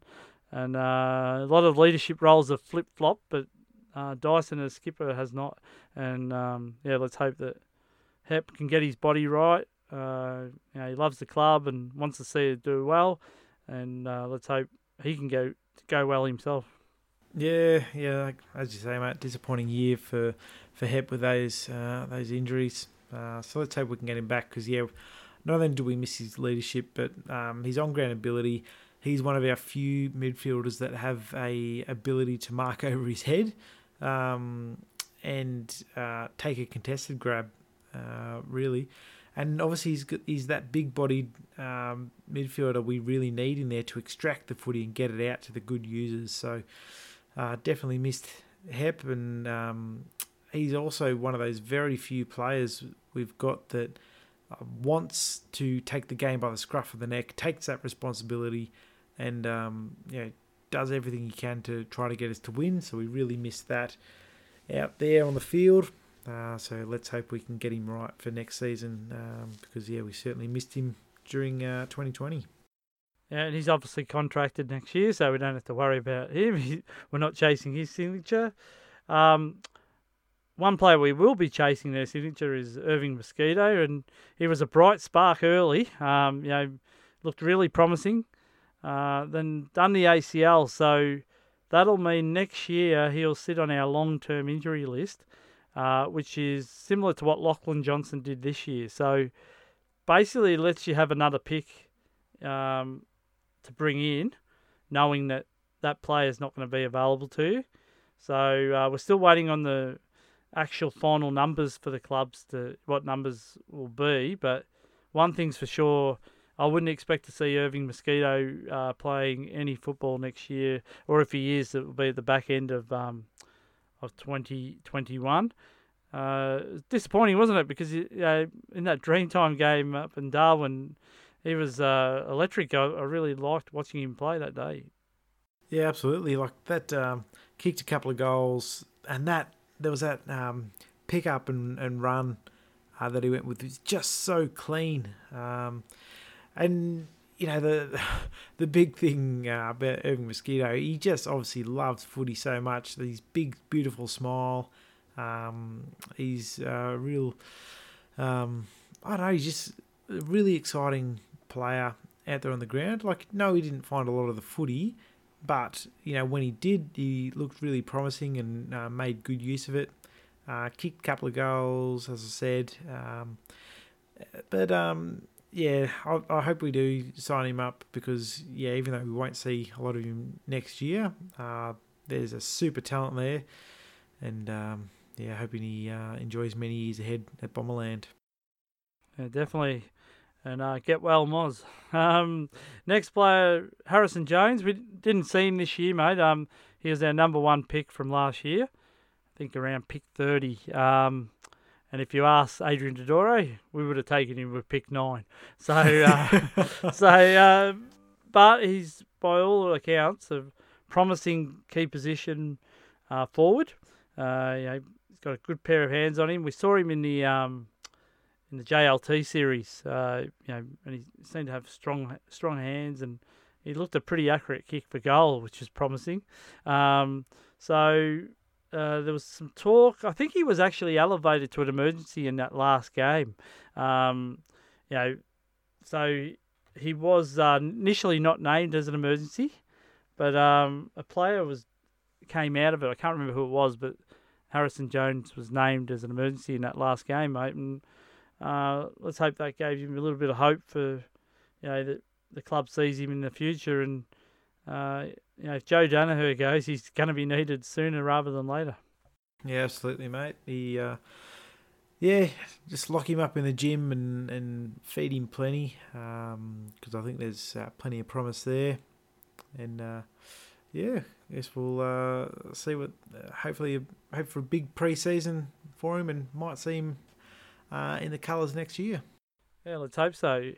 Um, well, this will be the last player, mate, we do uh, before we do part two of this segment uh, because time's getting away from us, uh, Mm. unless we want to have a four hour episode. But um, the uh, last player we'll do number 24, and that is Nick Bryan. And again, um, we haven't seen him play for the Bombers, uh, but by all reports, the club really see a, a good ruckman uh, in the background there. And um, I did hear uh, one of the coaches mention that they see Draper and Bryan um, being, you know, key to their ruck stocks in the years ahead. So they must really back him in. Um, I know they in the scratch matches they were trialing him in some key position areas as well, just probably seeing where he could play uh, when he's not rucking. You know, obviously Draper looks like he's going to be our number one ruckman. So if they were to play him as the second ruck, where in the senior side, where else could he play? So I think they trialled him down, you know, centre half back and even uh, a bit up forward. So, um, but apparently he's a very good tap ruckman, um, and he's got not bad skills for a big man. Yeah, there's uh, plenty of promise for this young bloke, and um, you know everyone gives him big raps. Um, says he's you know doing really well in the in the scratchies. So uh, looking forward to big preseason for him. Again, another one. Just you know, lock him in the gym. Uh, you know, feed him as much as he can handle, and uh, hope he gains a bit more size and. Um, yeah, continues to develop his uh, his ruck craft because uh, yeah, certainly uh, good ruckmen are difficult to find, and um, yeah, if we've got a beauty on our hands, well, let's continue to develop him, and yeah, hope for hope for big things uh, in the years ahead. All right. Well, um, yeah. Well, that's our first twenty-four players, mate. Um, there's about twenty-four to go. um, I know in the back half, the, a lot of those players didn't play a lot of senior footy, but um, yeah, in the interest of time, I didn't want to um, make this too long an episode. Uh, so yeah, I hope you're enjoying it. Um, we've got a bit of a, we'll do a bit of a break, and um, we'll do another one. Um, probably in the next week or so to do, finish off. And also, we'll um, you know, hope to speak to Scott and Grant soon on the lunchtime catch up, which will be exciting, mate. Um, you know, uh, uh, Scotty's been in uh, some contact, so let's hope that eventuates. And uh, yeah, it'd be great to have a chat to the guys, because after all, we're all just lovers of the Bombers, aren't we? That's it, mate. Uh, for better or worse, we'll be there till the end. Yeah, exactly. All right. Well, thanks for listening, and uh, yeah, we'll come back with the second half uh, probably in the next week. So, thanks for your time, and uh, yeah, go Bombers. Go Dons.